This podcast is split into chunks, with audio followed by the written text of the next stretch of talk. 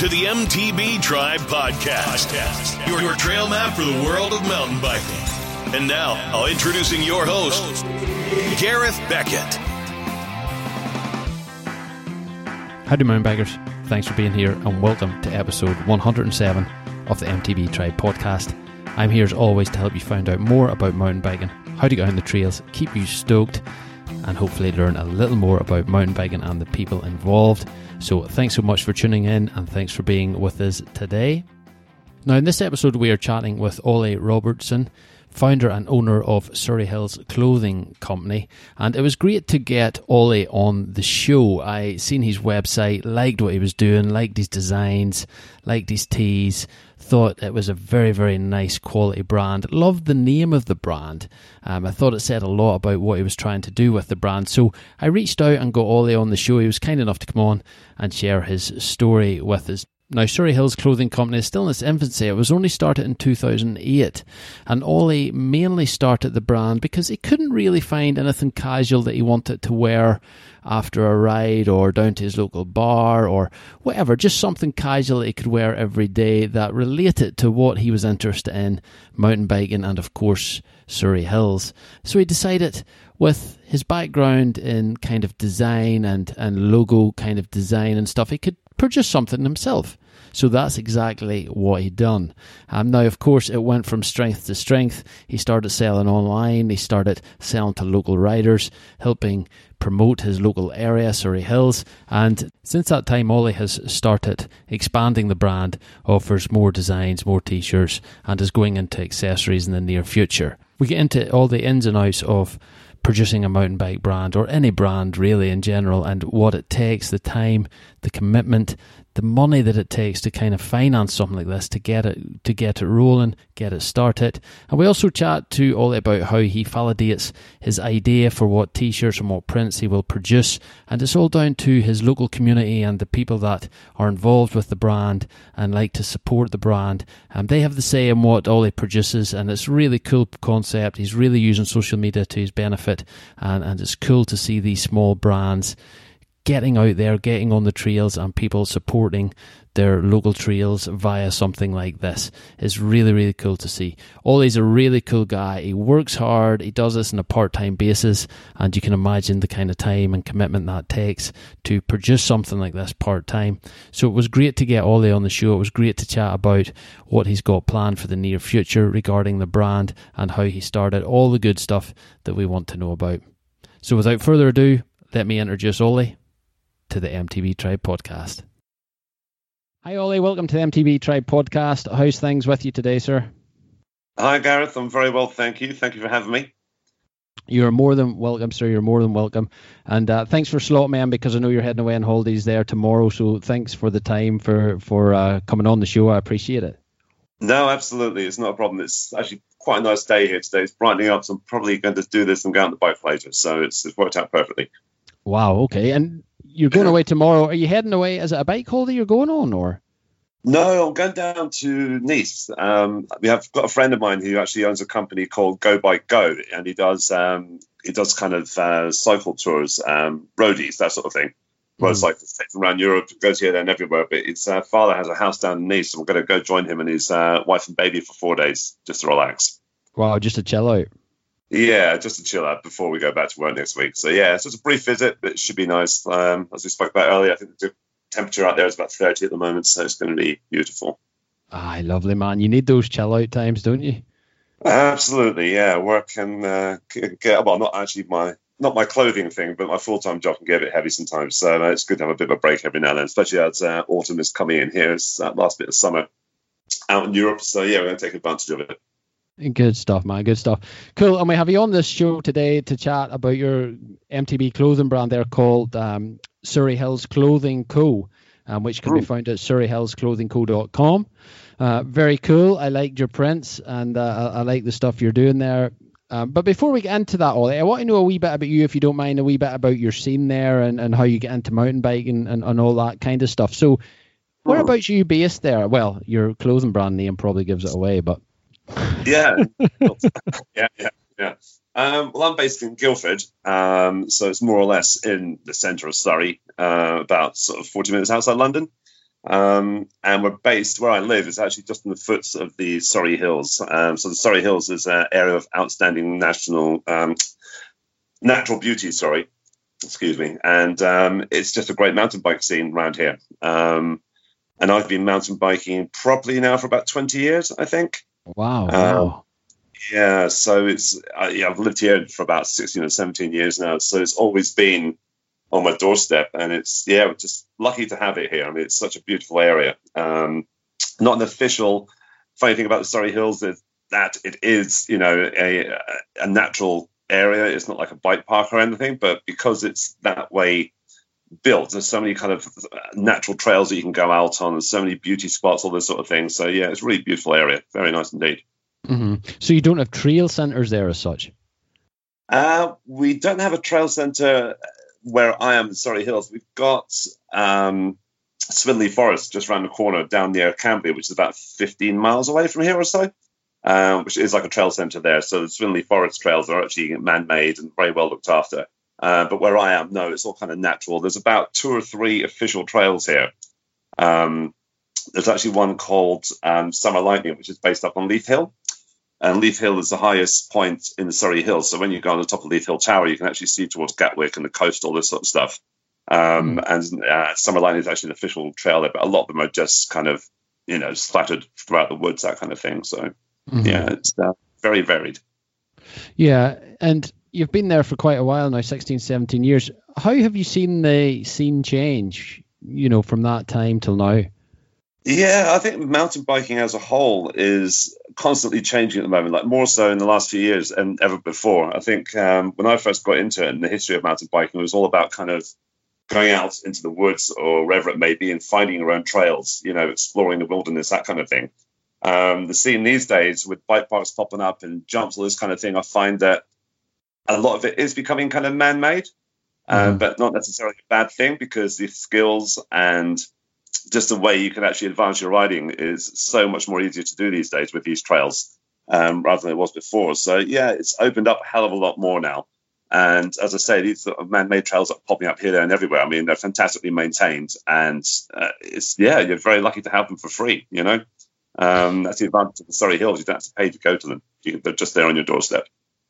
Yeah, it's cool, and you know, I think talking about trail centres and man-made trails, I think the big advantage for us, especially in Ireland, is that it's quite wet. So, you know, a lot of these trails you can still ride when it's wet because the, the water drainage is thought about and planned, and they drain the water drains quite well off them. Whereas the natural trails, when it's really wet, you just tend to ruin them. You know, you, you ride them too much and you destroy them. Um, mm.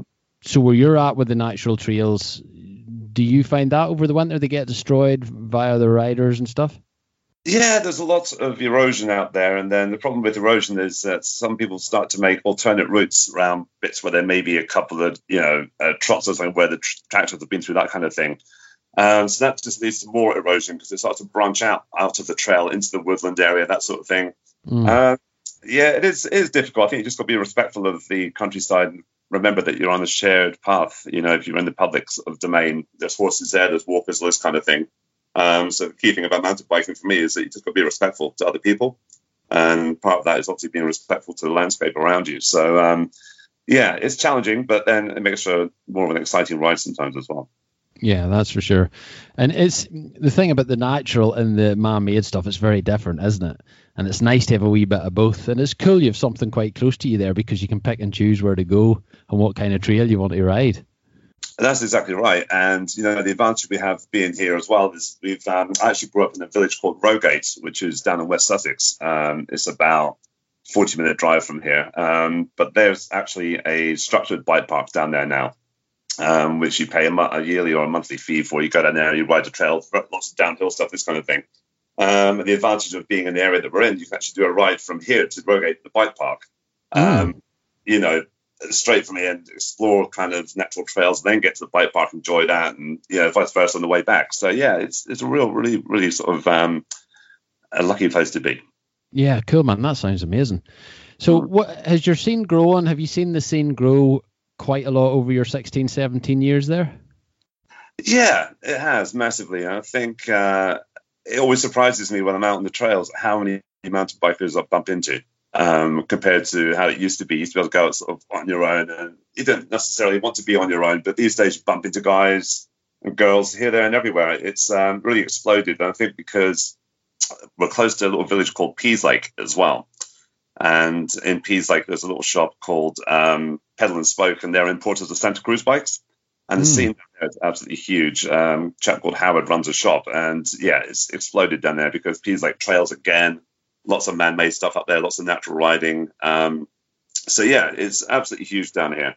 And I think in that time, from like sort of early noughties kind of time until now, it's become very much more accessible now for all ages as well. So you'll see little kids out on their bikes, you see older people out on e-bikes, that kind of thing. Um, yeah, it's exploded massively. It really is quite big down here. Mm, that's cool. That's good to know. And when you started there, Ollie, did you have friends you rode with and you went out with, and, and do you still ride with those guys and girls, or what way does it work? No, yeah, I used to go out with guys. I mean, when I first properly got into it, we were actually um, touring around Europe doing a bit of interrailing back in the day. And um, we went to Chamonix and did a bit of mountain biking in Chamonix. So hired a few Kona bikes, took them up in the hills, this kind of thing. And that really sort of sparked it for me. So after that, I was kind of converted into mountain biking. Absolutely loved it. Um, not really riding with the same people these, these days, but because of social media, it's very easy to actually kind of you know bump into people that you get on with online, find out where they are, hook up for a ride, that kind of thing. Um, so it definitely varies. Um, it's always good to meet new people, you know. Uh, Mhm. It's the whole beauty of it, I think. Yeah, because I was wondering, and why I asked that question, I was wondering if, you know, there's people that start, uh, you know, that you have known from, say, 15 odd years ago, and if they're still involved and they're still riding and they're still riding the same trails, I was wondering if, if there's any kind of drop out of the scene or if you see any drop out of the scene like that. Uh, it's not really the scene itself that drops out. I think it's more the individuals. You know, people grow up and they have kids and families, this kind of thing. And um, mountain biking isn't a cheap hobby to have. Mhm. Uh, so sometimes it's more circumstances in people's personal lives that actually stops them riding rather than kind of uh, just losing touch with people. I've got a friend of mine I've known since I was about maybe 12 or 13 or 14. And we'll go out for a ride every now and then. We've both grown up together. Um, and uh, yeah, it's just, it's nice to still hook up with someone who you've known for that amount of time who's grown up in the same scene and seeing the changes, all this kind of thing. Um, you have a bit of familiarity with it, I think. hmm Yeah, it's interesting. You know, it's one of those things that, you know, most people when they start it, they tend to stay at it. And there's maybe times where they don't get time or whatever with work commitments or family commitments, but they always seem to have a bike or two about them, you know? yeah, yeah, yeah. There's always something in the shed. You see people pick up, want phone out out of the shed, that kind of thing. Um, that's, I think that's just the joy of it. As soon as you get back into it again, you just want to buy a new one, but my new bike, you know. And um, it's always tempting. Um, but yeah, the, as I say, the age group that we see around here is just from you know from kiddies to guys seventy odd riding. So um, it never really sort of leaves you, I think, as a sport because it's so accessible and so easy just to pick up wherever you are. Um, you know, the whole thing about mountain biking is you don't need the ocean, the weather doesn't need to be perfect, this kind of thing. All you need is your bike, and off you go. So um, yeah, that's the beauty of it, I think. yeah, definitely. It's user friendly. Yeah. Yeah, absolutely. Yeah, yeah definitely. All right, all right. Let's uh, let's chat a wee bit about your clothing company then, um, called Surrey Hills Clothing Company. Um, tell us a wee bit, just briefly, what you do there with the clothing company and what you kind of produce. So at the moment, we're fairly new. Um, I keep saying we, it's actually just me that runs the company completely. Um, so I started it last August, September sort of time. And the whole idea behind it was just, I just wanted something that I could wear uh, casually that actually showed that I love mountain biking. Um, there's a lot of big brands out there doing stuff. I could never really find anything that really sort of uh, attracted me personally to it. So I had to go and do something for myself. And that was the main motivation behind it. Um, and at the time, I thought, you know, this is working well for myself. Good t-shirts here, and it'd be an advantage if someone else likes it and buys a t-shirt. Um, and uh, when I first started it out, because I've done a bit of graphic design illustration background, this kind of thing, I set up a website and I put t-shirts on there. But the t-shirts themselves that I put were just virtual representations of the designs I was going to do. Mm-hmm. So I put the t-shirts up there, and it's like, what someone buys them. I thought, I'll worry about that when it happens, and then someone did. So I thought, right, I'm going to have to go and get this product done now, so I can obviously send it to the guy who bought it. Um, so that took me about a week and a half. So I was in constant contact with this guy, saying, "Look, I'm really sorry, really sorry. We're going to get it done, going to get it done." Uh, eventually, I did find a really good printer, got it done, sent it out, and um, yeah, it just kind of went from there. Um, so as I say, it's a fairly small company. Um, I just do t-shirts at the moment. I'm looking to do hoodies for the winter. Obviously, it's getting colder, all this sort of stuff. Um, yeah, it's just a bit of a, a sideline, really. And, and, as I say, other people who buy into it and find it find it interesting. It's a real, uh, real sort of uh, compliment, to be honest. Um, mm-hmm. There's nothing better than someone else I don't know wearing one of my tees. So yeah, it's kind of grown from there. Yeah. Uh, so let's chat a wee bit about your background. So you said you had some design experience and things like that. So you had no real experience in the fashion industry, but you knew how to design. No, no experience in the fashion industry at all. Um, I've got a, have uh, got sort of, a, I'd say a mini half a degree in graphic design. So, um, you know, I can do a bit of web design and illustration, that sort of thing. It's not a problem. When mm-hmm. it came to actual t-shirts themselves, um, I spend a lot of time kind of sourcing high quality garments um, because if I'm going to sell something, I want it to be the highest quality I can get uh, for the money that obviously you know we're asking for the product. Um, so no, no fashion experience really, but as I say, it's a trial and error. It's been a case of buying kind of t-shirts that obviously no logo on this sort of thing, checking out the quality, washing them a few times, seeing how they come out, and then likewise with the prints as well, getting one-offs done and see how they work uh, before actually sticking on the website and being sort of prepared to actually sell it to someone, mm-hmm. confident in the fact that they will actually like it and you know it won't be sent back to me as a, a faulty product or whatever. So yeah, that's really key to it. Um, and I guess I use it as a bit of an outlet for my sort of creative side as well. So as I say, I do illustration, graphic design on the side. It's not my full time job, so I need something to actually vent that creativity. So yeah, the two go hand in hand really. No, that's cool, and I like your designs and stuff you're doing. So uh, that's what drew me to to your brand initially when I seen it online.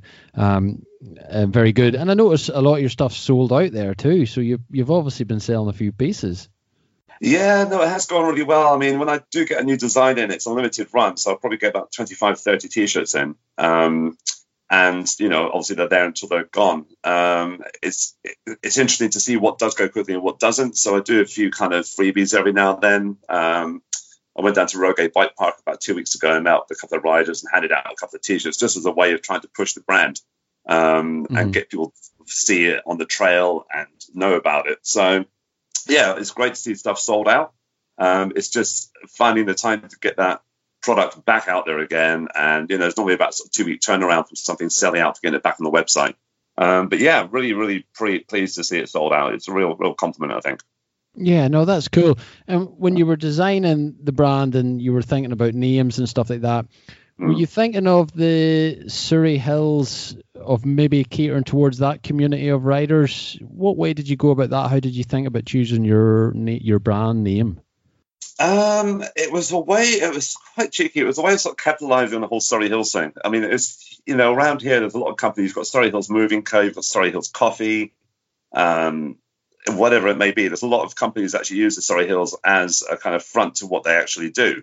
Mm-hmm. And to me, it was just sort of born out of that. Really, I just thought you know the Surrey Hills sounds good as a brand. Um, I was hoping if it got big enough one day, people might just refer to it as Surrey Hills. You know, they might say that Surrey Hills T-shirt or Surrey Hills cap, whatever it may be. Um, so yeah, there was a bit of discussion around it, but in the end, as I say, Surrey Hills Clothing Co. Um, it's I don't know, I don't want to do a cliche, but it kind of says does what it says in the tin, if you know what I mean. It's yeah. Surrey Hills, Surrey Hills Clothing. Um, but there was always a sort of afterthought that I was kind of limiting myself to one geographical area um, by calling it Surrey Hills. And I just thought, you know what, you can't copyright a name. And if the brand is correct and the designs are right and it appeals to mountain bikers, that's all that matters. Um, so if it transcends the area that I'm in, then that's even bigger for me. That's fantastic. Yeah, like it's cool. Did you think that by calling it that name, that the local crews, the local riders would actually get behind you and support the brand? And because I think yeah. as a writer, that would be really cool to have something represented from your area, from your scene. Absolutely, no, absolutely right. I did hope that would happen um, because, like I say, you can go to certain. It's like when you go on holiday and you buy a T-shirt at the place you've been, wherever it may be. You know, I love New York or something. Um, I guess it's, it's the way of supporting the Surrey Hills, and yeah, like you say, showcasing the area that we're in and really kind of sort of appealing to the, the riders that make the mountain bike scene around here. That's all it is. It's hoping that these guys or girls will buy into it and um, they can wear it elsewhere. And it, yeah, it just represents a beautiful part of the world, really. and a great hobby. So um, it is about buying into the area for sure. Um, but we've had a few international sales here and there, so you know uh, it has kind of transcended that as well. Um, mm. So yeah, it's it's a weird one. Yeah, I mean, I'm all about Surrey Hills, the riding around here. This is where I live. Um, it's an outstanding area to be in.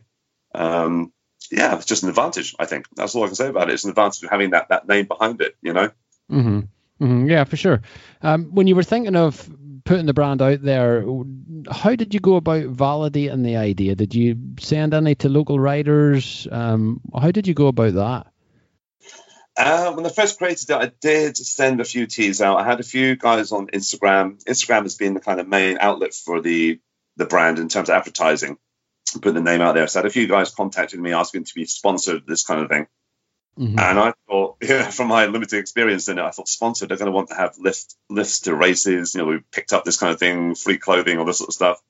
Um, so that kind of happened uh, on a small scale. I had one guy living in Godalming who I was sending t-shirts to, so he was obviously wearing t-shirts on the trail his friends, were getting to know the brand, that kind of thing.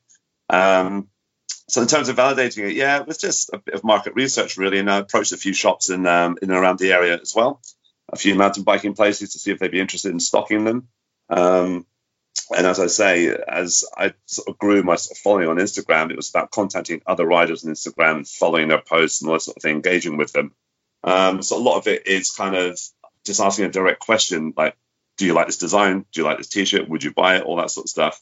Um, that's how I kind of do my market research. Very, very straightforward. Mm-hmm. Yeah, and, and mainly Instagram. Mainly Instagram, yeah. I think Instagram is such a good tool. Uh, obviously, it's a visual tool, so it helps with the actual designs themselves because that's what you see when you go on there. You see the brand what it represents. Um, Instagram has been my main main thing for sure. Um, and uh, I think when I first started it as well, I set myself a challenge of seeing how easy it was to set up a clothing brand. That was the other thing I was thinking at the time. I was like, how, how can I do this? Will it be easy? Will it be difficult? And yeah, it just it worked, and it's kind of grown since then. And um, people have bought into it. As I say, it's, it's it's, it's a massive massive compliment when people buy into it. Something that you've just sort of started off your own back, mm-hmm. uh, and hope that people actually like it.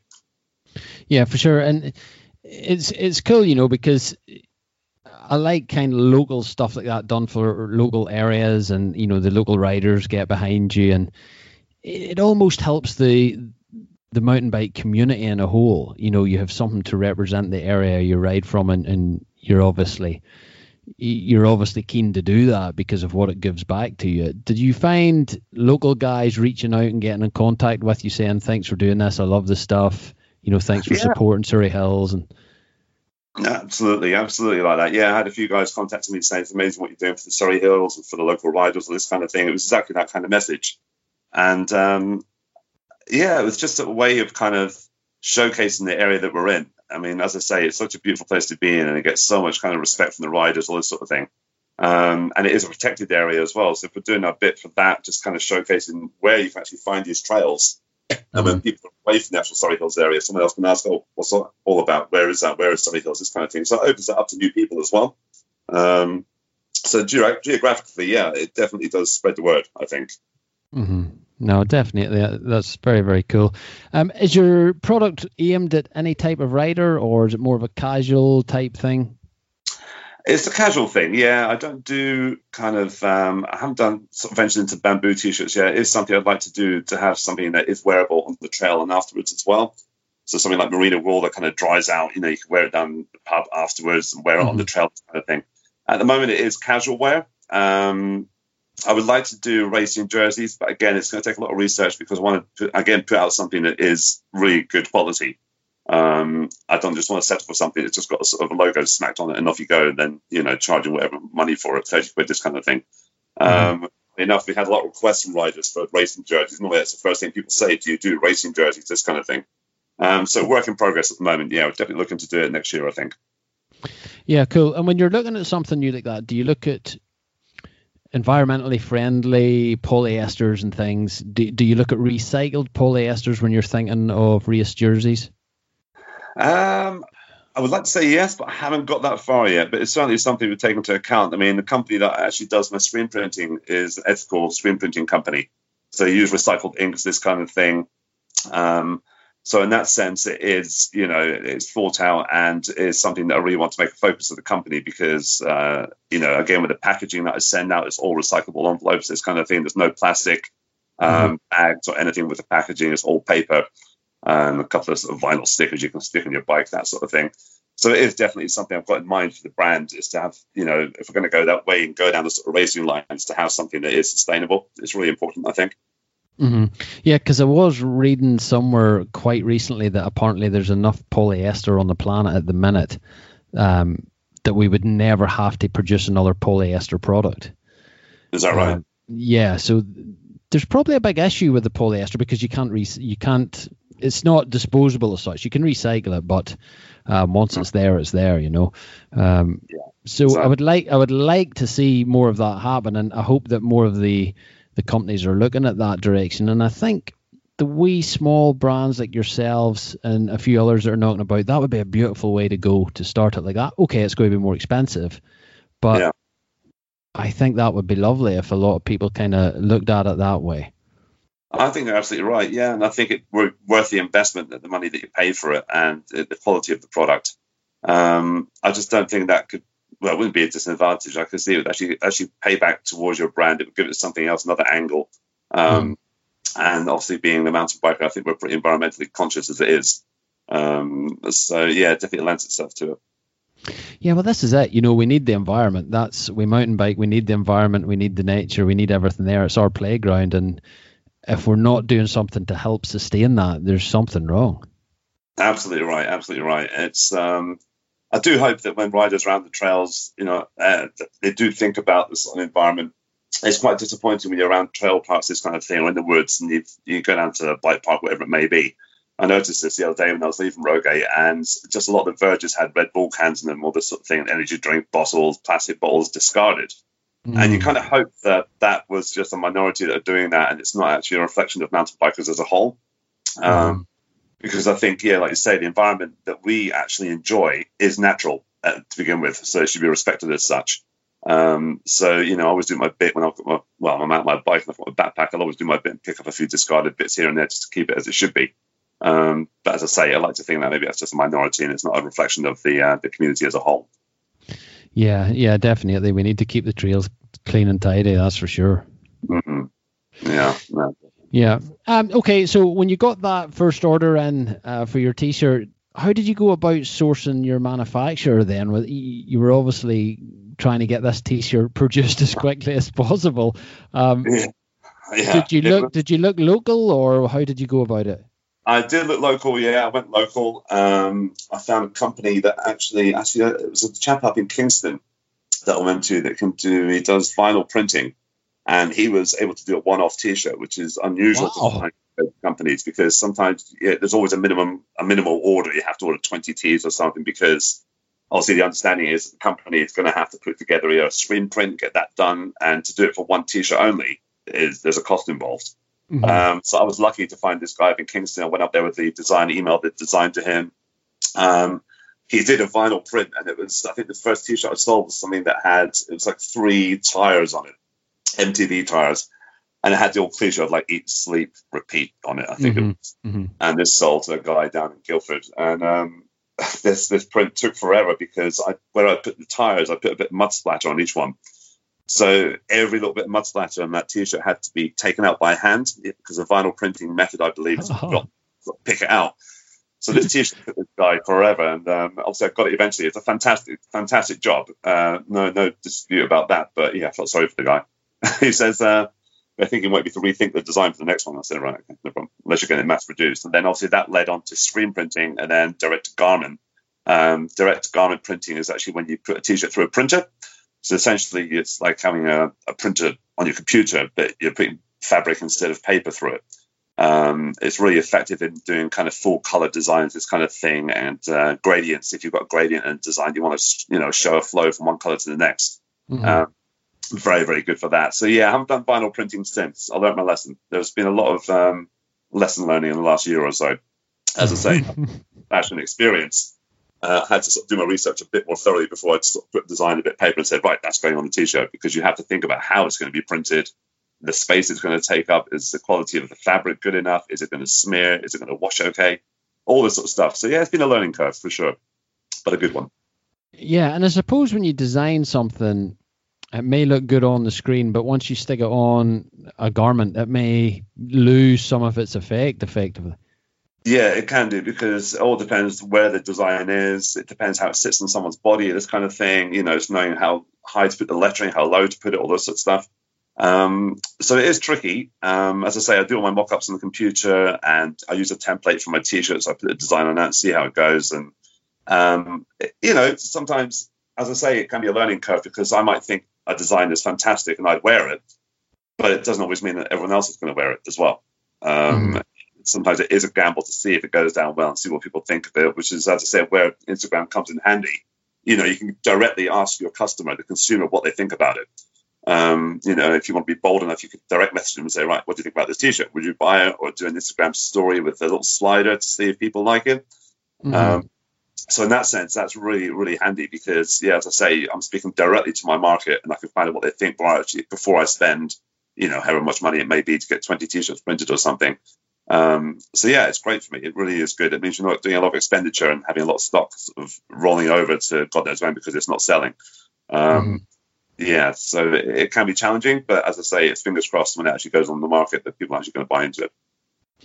Yeah, and Instagram seems to be so popular now for the MTB scene, just the whole image thing and all, and there seems to be just so much more people using Instagram to say Facebook or some of the other social social platforms. Yeah, yeah, no, absolutely right. It's, I mean, I've been on Instagram now for about eight years, I think. Um, when it first came out, obviously it started with a personal account, just taking random photographs and sticking it through a filter and put it online. And you know, um, if people, I don't know if you could even like photos back then. I'm not even sure how it started out, but mm-hmm. these days, such an easy way to communicate with mountain bikers. And because it's visual, like you say, we can have videos on there, photography. There's so many like great um, mountain bike photographers popping up out the scene as well. Um, and I've been lucky enough to be contacted by a couple of guys on Instagram who have taken photographs for me for the brand. Um, because when I first started out, well, most of 95% of the pictures on the uh, Instagram are my photographs that I take out my bike when I just go for a ride. Mm-hmm. And I think this is quite a good photo here. The bike looks quite good. So I sort of put it together and I put it on Photoshop and I'll manipulate it any which way I need to. Um, but as I say, I've had the advantage of these guys getting in touch and actually taking some professional photographs. So I've been very lucky in that sense. Um, and yeah, the networking side of it is because of Instagram. That's how we've been able to get in touch with each other and meet each other. So yeah, very, very good indeed. Mm-hmm. Um, you can sort of tell why it's popular with us. Yeah, and you know, and it's something you don't really think about when you start a brand as such. You know, you have the photography, how are you going to display things on the website, how are they going to look on the website, um, how do you get the good images out, the riding images? Do you go for lifestyle? Do you, it's just so much stuff you have to think about. Yeah, there is, there is. I think for me it was, um, I don't know why I thought about how I thought about. Thought, sorry, excuse me, thought about it. I think for me, like I grew up kind of doing a bit of skateboarding and this sort of thing before mountain biking. So the image of skateboarding oh, kind of finds its way into my brand as well. And that's how I sort of, you know, base it on. I think uh, both very sort of uh, visual kind of sports as well. And mm-hmm. the image that you get skateboarding and longboarding is very cool. The kids like it, all this sort of stuff. And again, it's a sport that never dies no matter how old you get. So, um, that's the kind of angle that I went into with. And I just wanted it to look like an upmarket brand.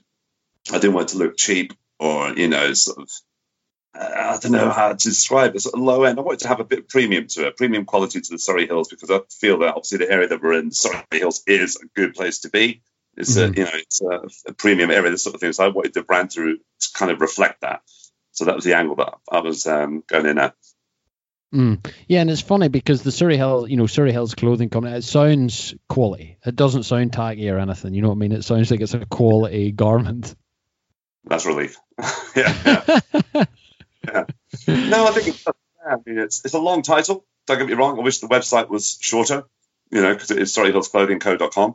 Um, I might look in the future to just put it into initials.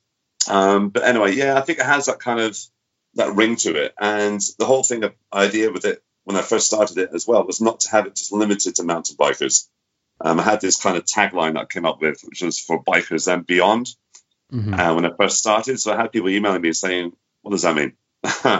Really? So I sort of said, well, the whole idea is hopefully it will transcend mountain biking. It will go to different sports, perhaps. You know, I could do a few skate designs or something, or maybe a surfing design, whatever it may be. But as mm-hmm. I said at the beginning, if you start referring to it as a Surrey Hills, it's a Surrey Hills t-shirt, whatever it is, it doesn't have to be just limited to mountain bikers. It can sort of transcend that and become like a quality um, clothing brand, which is where I hope to bring in. Uh, well, I hope to get in the future, to be honest. Yeah, yeah, because it would definitely span over those different kind of those different sports and lifestyles. Yeah, I mean, I think, like you say, that's a key word is lifestyle. I think. I think people who are into mountain biking and boarding, this kind of thing. I think we all appreciate the outdoors, and I think we just have a more kind of, I think what the word is for it, we've got an appreciation of the outdoors. I mm-hmm. think that's what it's all about, you know, and a broader kind of spectrum a little, a little bit. So, um, yeah, if I can create something and do something to support that and reflect it, and uh, that that's a, that's a key thing to be honest. Mm, yeah. Um, so where are you getting your t-shirts not manufactured at now, Ollie? Is it still the same gentleman that done that first that first final print for you? No, I haven't been to them in a while. Um, I've actually got a company called Merch Stall who are based up in Yorkshire. Um, these guys, as I say, they do all the ethical screen printing and stuff. And um, the t-shirts that I get in, um, like 100% cotton, heavyweight cotton t-shirts. Um, and then these guys take the tees and they'll do the printing for me, so screen printing, neck labels, and that sort of stuff. So that's the guys I've been using quite frequently. And they're a small business as well, so it's good to support another small business from my small business and um, they always produce a really really high quality garment. So yeah, that's the guys I kind of stick to at the moment. Yeah, that's cool, and they let you do kind of small runs and things, which is cool. Yeah, they do. Yeah, yeah. There's, you don't have to order 500 t-shirts or anything stupid. You can order like 20 or so, and um, you know, obviously choose your sizes, this kind of thing. They'll do small stuff for me as well, like give me a t-shirt with just neck labels, and I could take that. Unfortunately, these guys don't do direct garments. I could take that to a sort of direct garment printer and get a sort of one-off t-shirt printed as well. Um, so mm-hmm. yeah, it's a real advantage. They're very very good. Aye, that's happy, and it's it, it's cool to have that kind of relationship with your manufacturer, and I, I suppose you kind of need that. Yeah, you need the reliability of it, um, uh, because the danger is that you know being a small business, you don't want to go through dry patches too often in terms of having no stock or no new product, um, because mm-hmm. people start to lose interest. I find. Um, so having someone a connect like this who is uh, like a really reliable printer it certainly helps the process for sure. And it means I'm not tra- traipsing around Surrey trying to find someone to do one T-shirt for me. Uh, yeah. So yeah, definitely it works well. Definitely works well. Yeah, and do you find Ollie that you have return customers? Do you get you know have you, have you got a group of fans there that buy more than one product off you, or do you get new customers all the time? No, I, I, do have return customers. Yeah, it's great. I mean, when I look through the website, details of the website, obviously the back office stuff, seeing how much people have spent, individuals, um, I'm blown away. You know, it's there have been return customers, and I think it's fantastic because it means that the appeals, uh, sorry, the designs are appealing to a certain kind of rider, a certain kind mm-hmm. of person. And they're coming back for more designs. They're coming back for completely different color T-shirt, different design, this sort of thing. Um, so yeah, I've got a regular guy in Germany. I've got someone up in Scotland who buys quite a few. There's someone up in um, the Midlands who always buys a t-shirt when they come out. And as I say, they're new customers as well. Then I've actually got my t-shirts as well in a local bike shop.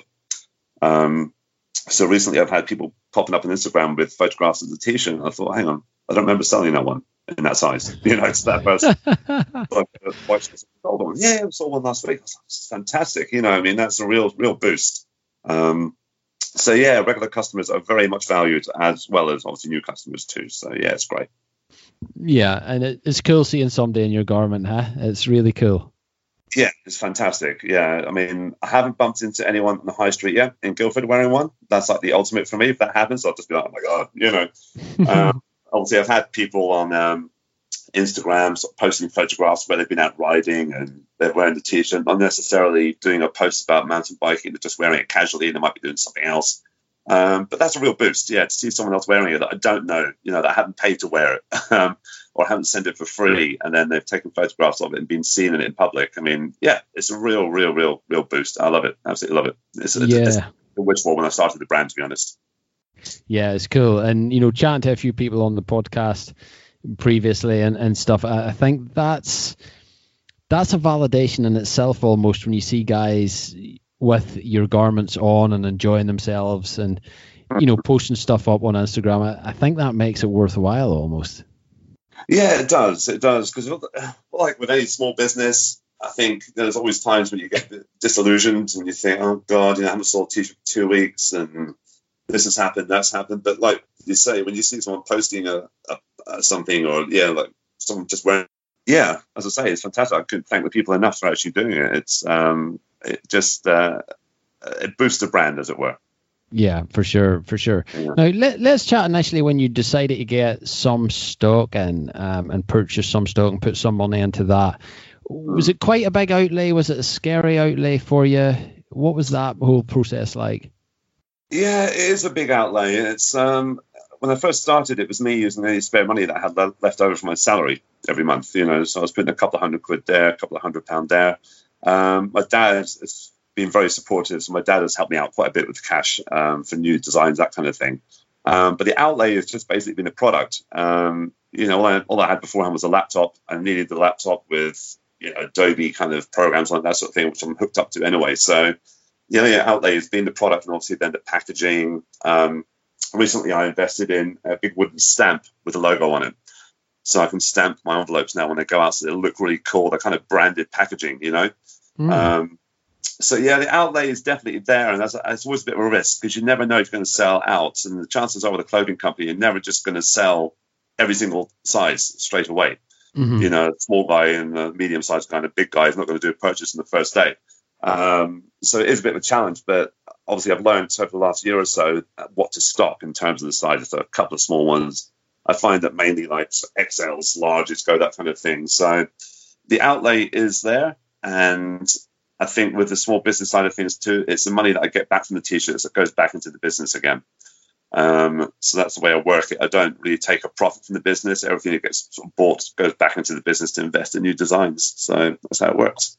Mm-hmm. Yeah, and it's that initial that initial thing's quite scary, yeah, because you're outlaying hard-earned money that you could put into new bike equipment or something. It's maybe yeah. just having the faith to to go for it, start the thing, get the ball rolling, um, and get those products in. And as you say, it I suppose it takes some time to see kind of your customer base and what colors they like and what sizes sell best. Um, it's not easy. It's crystal ball stuff.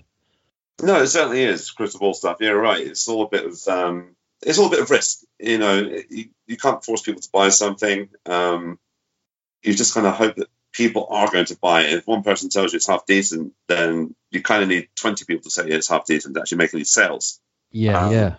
You know, so it is all a bit of uh, risk. And I just, um, yeah, all you can do is just put them out there and see if people like it. I mean, the latest t shirt that came out, the Dust one, that came as an idea, obviously, the Dusty Trails in the, in the, in the summer, but that only got released about two or three weeks ago. They were starting to head into autumn. So mm-hmm. it was a bit of a misstep. I kind of thought, you know, should have said mud on the front or something or, you know, whatever else. Um, it is scary, but as I say, it's um, I think it's worth doing. It's it's a passion for the sport that I have and uh, the respect for the sport and the area that as well. It's just something on the side that works, and hopefully, yeah, if more people buy into it, it will continue as a brand, continue to grow.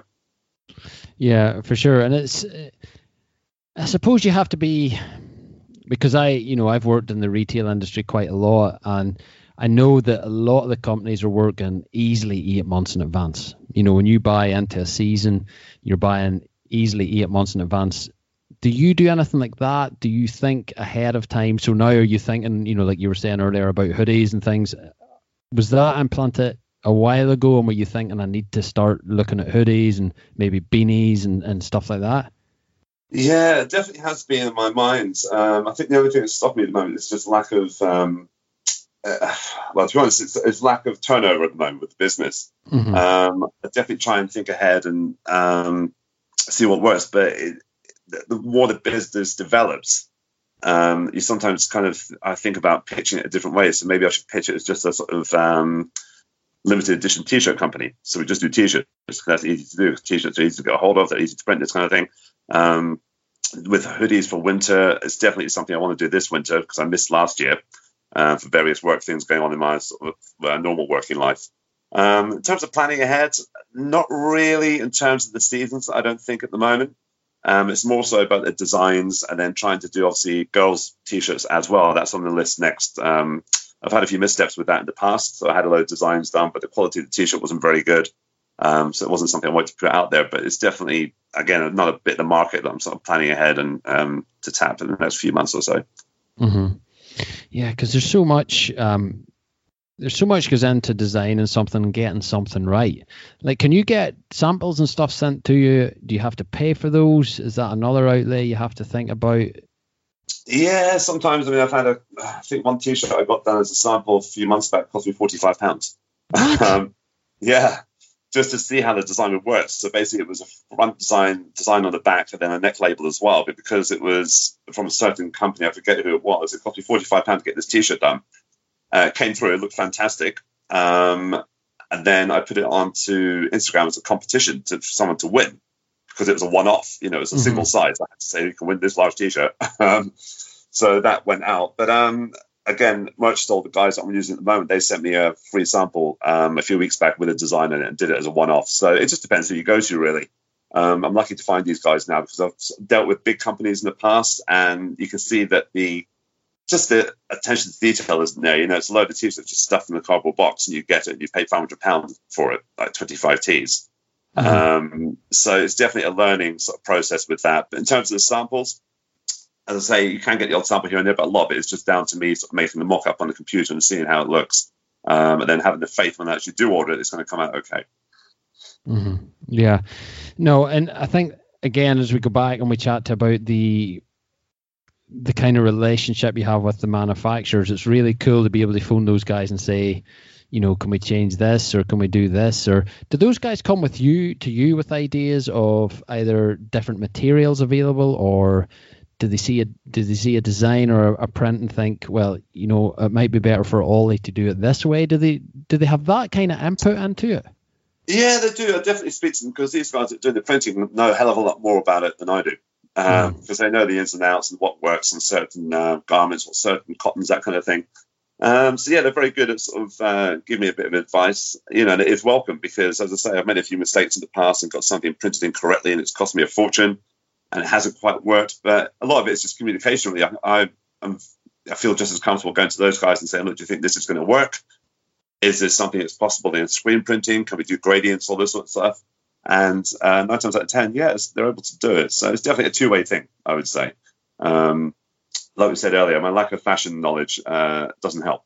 in terms of the process of getting it printed, yeah, it's definitely me taking advice from other people about that because um, I want the best product available to me, and I think um, it's important for these guys to get the business. So, mm-hmm. yeah, definitely a, a two way thing, I would say. Yeah, and could those guys help you with race tops? Do you think with race jerseys, or do you need to go somewhere else for those? I think I need to go somewhere else. Um, yeah, I haven't really looked into it properly yet. I went to the bike show this year up at the, I think it was at the ExCeL or something. And funny enough, I got chatting to a guy there who does his own race jerseys. He does some really cool graphics on them, and they're all kind of handmade, this kind of thing. And that was the thing; they were handmade. And this guy sits at home and he stitches these tops together. And I thought, my God, that's amazing, absolutely amazing, wow. great, and all this sort of thing.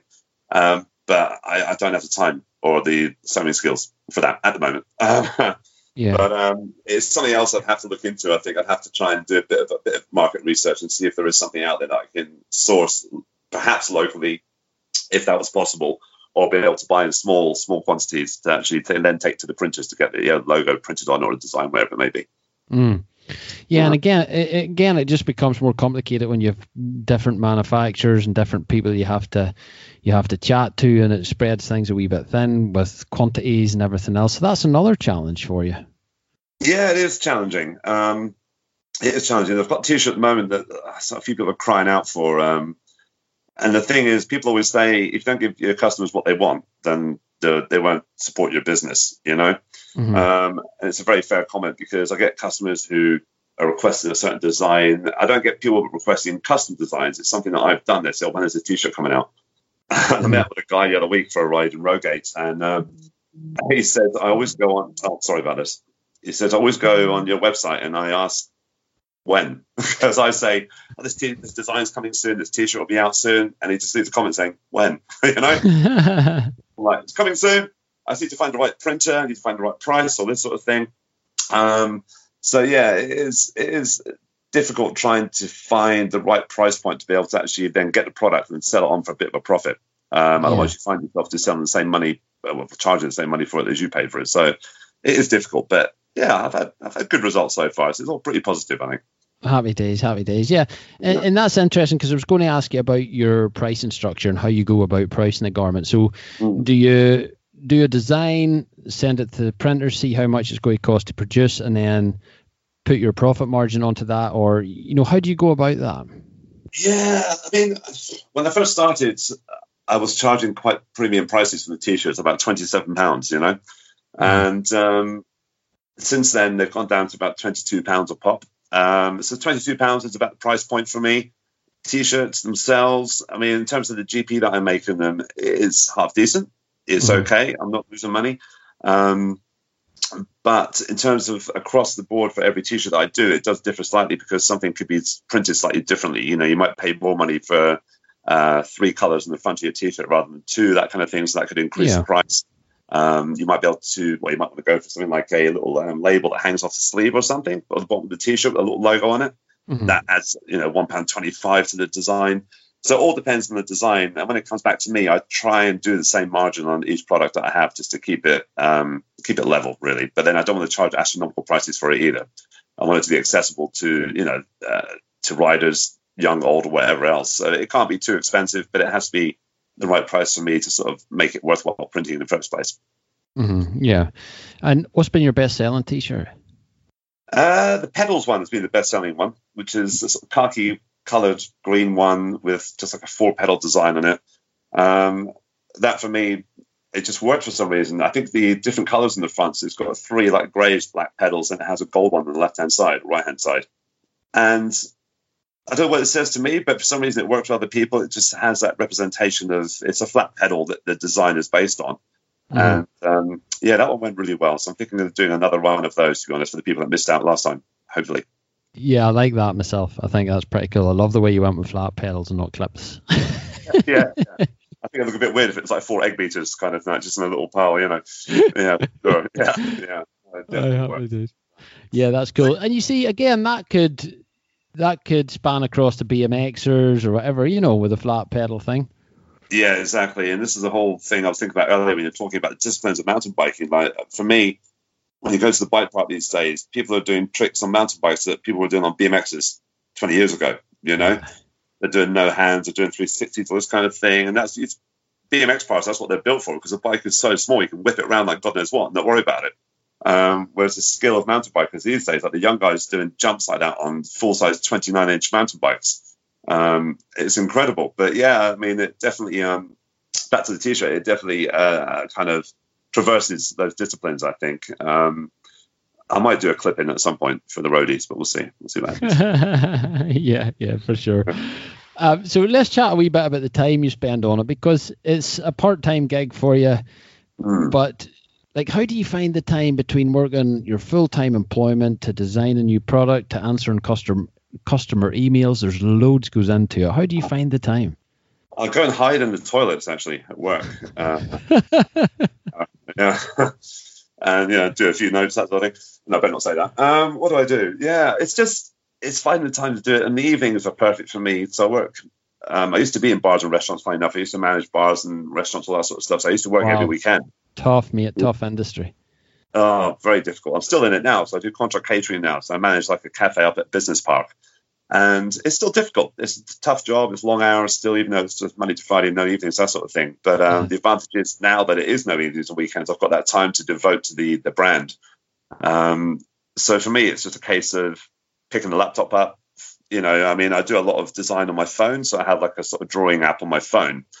Um, so I'll start on my phone, I'll do a sort of design on the phone, and then upload that to the the laptop, and then follow the design on from there. So find the time to do it really is when I have the time, I try and do it. That's it, really. Um, if I'm not out my bike or I'm not doing something else, I'll try and devote time to the brand and try and sort of nurture it and keep it going. Um, but it can be difficult sometimes. You know, if you, I've found that if you neglect these things for more than two weeks, that's the kind of the max time that you can not do anything with it, like an Instagram post or something. I think any longer than that, then it starts to uh, people start to forget about it. Mm-hmm. So um, yeah, it's just trying to keep up to date, get new photography on there, new photographs, um, keep it interesting, and as, again, as I say, get new designs out there. So um, it can be tough. Obviously, working Monday to Friday, I don't get time during the day to call suppliers or you know call sort of printers, this kind of thing, because I'm always at work, and um, that's the only disadvantage that I've found. But if I do get the odd hour here and there out of work or lunch break, I'll try and do a little bit on it. So yeah, it is. It does take up time, but I really, really enjoy it. So it's worth it for sure. Yeah, uh, well, you know that's interesting because I was going to ask you how you keep motivated because when you're working nine to five, you're working forty plus hours a week it's hard sometimes to come in the evening, you know, after you get food, after you, you know, all the other chores you have to do just in a normal day, and then sit down for an hour or a couple of hours and start into something else. It's it's quite difficult to do. It's very demanding. So, how do you stay motivated to do stuff like that? Um, God, it's a tough question. I mean, sometimes you don't get motivated. It's the problem. You know, you're not motivated. You just think, oh, this is a waste of time. Why am I doing this? Da da da. But for me, like the other day, I have this kind of a box underneath the sofa where we keep all the t-shirts in the steel box, up so they don't you don't get food smells on them, this kind of thing, and you know keeps the, the, the garments protected. And just for me, when I first started the brand, I started ripping pages out of like mountain biking magazines and like the Red Bull Bulletin, this kind of thing. And it was mostly it was advertisements or it was quotes because they do a lot of motivational guys in there or girls talk about running, whatever it may be. So I stuck it all in this scrapbook, and that became my kind of motivational Bible. Mm. So if I ever get kind of fed up with it, I look back at this and think, right, you know what, this is where I could be one day. I could have an advert in one of these magazines, or I could have photography like that, wherever it may be. So that's what keeps me going, really. And when I sell a T-shirt, obviously that's the biggest thing for me. That's what keeps me motivated. If I get a sale, I'm just like, ah, this is it. It is worth doing because someone's looked at it. I haven't spoken to them. I haven't told them to buy it, but they've paid money and they're, they're waiting for the product now. So um, I guess I've just got to keep myself, got to keep yourself interested and, um, you know, keep the brand varied and keep it interesting for yourself because if you get too bored, um, that's when you start to sort of lose focus, I think. Mm-hmm. Yeah. I mean, Gareth, you also do this on your, your part time as well. Is that what you were saying? Yeah. Um, yeah. And there's, there's certainly times when, when you do think to yourself, oh, you know, I have to go and write show notes here or, yeah you know the stuff that you don't enjoy like chatting to you, I enjoy chatting to any of the guests on the show is enjoyable. Kind of looking at what they do is an enjoyable thing, but there's certain aspects of it that I certainly don't enjoy. Yeah. Um, and I'm sure that's the same with yourself and the closing side of things. There's certain things you really enjoy and you quite you quite like doing, and you you know you're glad you've got into it. But then there's other things that you're just like, oh, I have to do this again, or you know. Yeah, yeah, absolutely right. I think one of the example for me is actually doing stuff on the website so doing the website back office stuff, it's that's that can be draining sometimes, you know. Um, but that's the other thing. Just putting in the size charts or changing the prices, this kind of thing, and put the new product on. It's all time consuming, but I think it's the outlay of it and the end result is is worth it, you know. So um, mm-hmm. yeah, it's like anything. It is challenging and it can be a little bit draining sometimes, but um, it, yeah, hopefully it's worth it in the end. Yeah, and I think I think that's where we all get bogged down. We see the end product of so many things from athletes to, you know, your latest helmet to whatever. You see the, the end product, but you don't see the hard work and the time that was spent in actually getting that product into your hands or onto a screen or something. So we got to keep that in perspective. You know, it's, it is hard work at the end of the day. It is. It is. And I think I mean, for mountain bikers, what I find so many guys and girls get involved with their own products and their own businesses or websites or you know podcasts or clothing, whatever it may be. Um, it's just having that time to devote to something that you, you're passionate about and actually love doing, and hoping that one day perhaps it might become your full time job. That's the target for me with the clothing. Mm-hmm. mm-hmm. Um, I'd love to be there one day and sit in a bar in the Alps, just thinking my brand is just taking over the world, you know, wherever it may be. Yeah. Um, that was what I had in my head when I first started it. You know, I thought first of all four x four, then I thought uh, Chalet in the Alps, then maybe a new bike after that, and uh, that's where the brand's going to put me. So it's just having that kind of that vision really and the end goal in sight every time you're doing something. I think that's what keeps you uh, motivated as well. Mm-hmm. Yeah, no, I, I think so, and it's it's maybe what will come from the brand. You know, not necessarily what you're doing now, but what it may open up in the near future or or you know a number of years down the line is a really good way to look at it.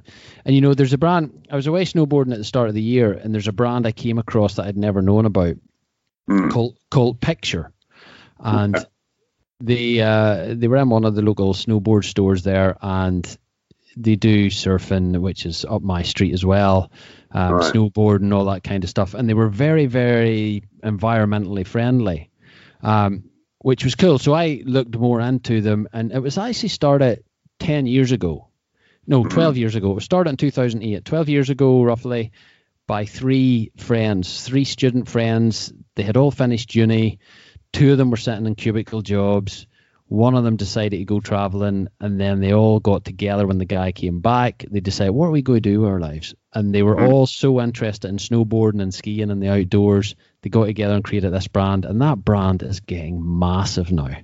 Is that right? You know, yeah, like you just check them out. That'll give you inspiration. Those three friends just started that, and they're winning. They're winning uh, this award and that award for what they're doing environmentally with their products and the the, the stuff they're using and the, the dyes they're using with no plastics, etc., etc. Um, yeah. Very inspiring. And you know, if three guys like that can do it, you know, certainly you can do it yourself. Yeah, no, I mean, it's, I always remember the the Fat Face story about two guys starting out in the back of like a VW um, yeah. camper van. you know, and they just, there were two surfers and they thought, oh, you know, clothing represent what we do. Yeah, let's give it a go and see what happens.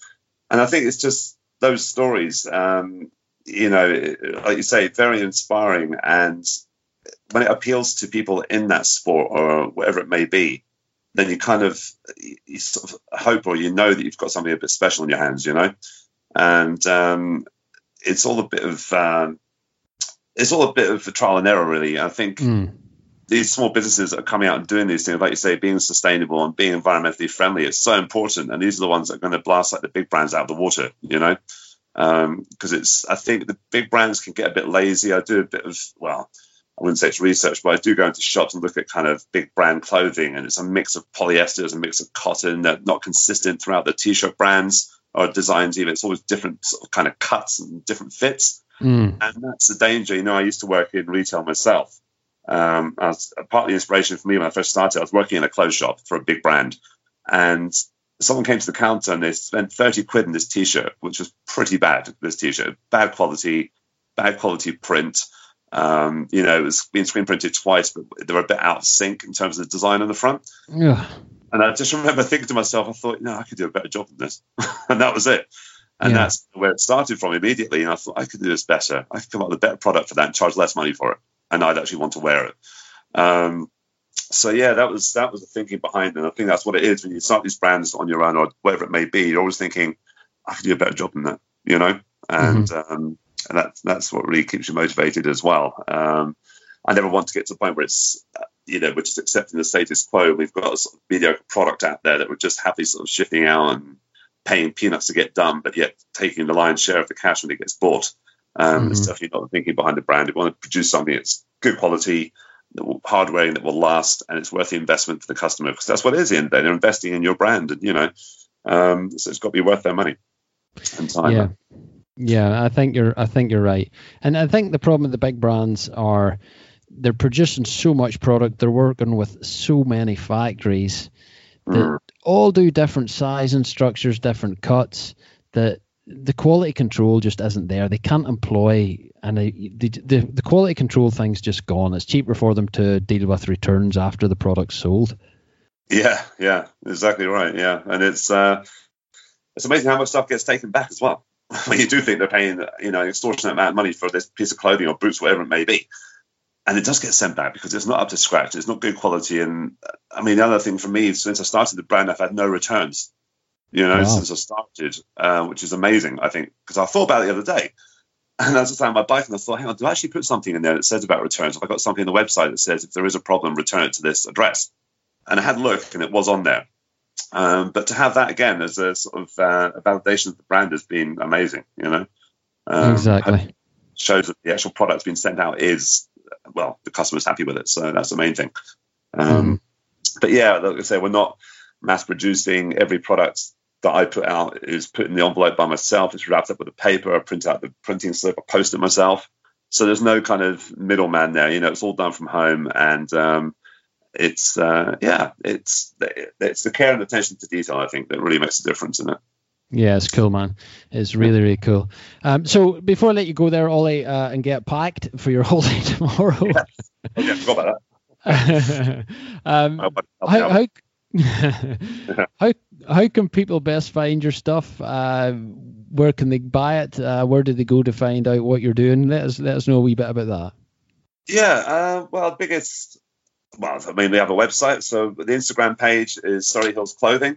Um, so if you go onto Instagram, give that search at Surrey Hills Clothing, you'll come up with the Instagram page. Um, give us a follow on there or send me a little message, say hi.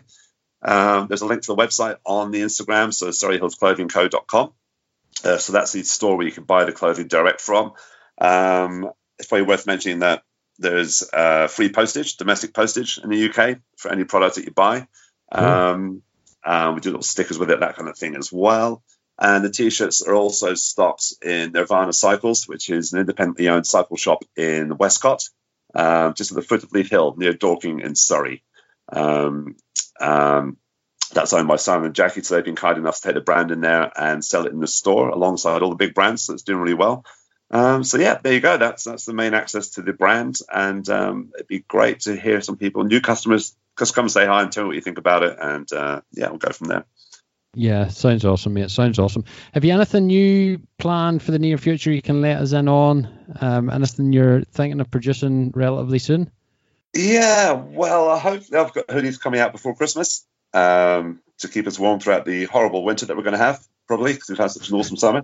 Um, so that's happening. A couple more tee designs. I know there's a few people have been holding out for the skull t-shirt for a while, so that's going to happen soon. Um, I'm just trying to find the right supplier for it, so bear with me. It is coming. Um, and what else? Yeah, I don't know. Lots of exciting things. I'd like to start doing maybe a couple of accessories, branded accessories, maybe bottle openers or something, just to have something cool out there. Um, and should I don't dig myself a hole, but I was thinking of doing um, mud guards at some point as well. So with Yeah. unique designs in them. So that may be happening towards maybe January sort of time. So yeah, a couple of things on the uh, on the drawing board. Excellent, mate. Excellent. Well, I hope um, I hope everything goes well for you, and I'll put all those details on the show notes and stuff so guys can get easy access to it. Um, but I love what you're doing. Please keep doing it. Please keep doing more prints and stuff because I think it's really cool and it's a nice quality brand. So good luck for the future, bro. Thanks, Gareth. I really appreciate it. Thank you very much, and um, thanks for having me on the show. Appreciate it. That's a wrap for episode 107, folks. Thanks so much for tuning in. Thanks so much for getting involved with the podcast. And thanks for listening once again. Now, thanks, Ollie, for coming on the show, bud. It was great to get you on. It was great to have a chat. And I hope everything goes well for you in the near future there regarding Surrey Hills Clothing Company. You certainly have your head screwed on, and I think you're moving in the right direction. So I hope you all the best with that in the near future. Now, if you want to know more about Ollie, get quick links to his website and his Instagram. Just simply go to mtb-tribe.com where you can find Ollie's show notes there. Quick link to the episode, quick link to Ollie's socials and his website, and you can also read a little bit more about our conversation. Now, if you want to support the show, folks, the best way is subscribing, rating, and reviewing us on Apple Podcasts. Every one of your ratings helps us boost on Apple's algorithms and helps spread the good word about the show to more people. If you're not on Apple, don't worry, you can find us and subscribe via Stitcher, Spotify, and Podbean.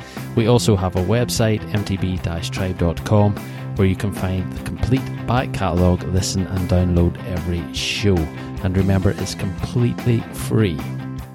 You can also subscribe there and get one email per week with a quick and easy link to listen to the show and a short synopsis of who is coming on that particular episode.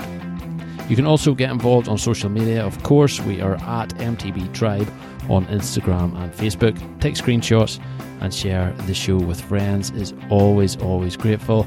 And that's how you best help the show, folks. Just share with friends, share it with somebody you think may be interested in listening to the show, and let's help this MTB community build and get some more information out there to everybody involved and everybody that loves the MTB scene. So thanks so much, folks, for tuning in. I just want to say a big thank you for everybody that is reviewing and rating us on Apple Podcasts. It does make a big difference and does help the show get found. That's a wrap for this week, folks. Thanks for tuning in once again. I will see you next week for another episode of the MTB Tribe podcast. But until then, get out in the bikes, get off the sofa, get on the saddle, get out in those trails, and as always, stay MTB stoked.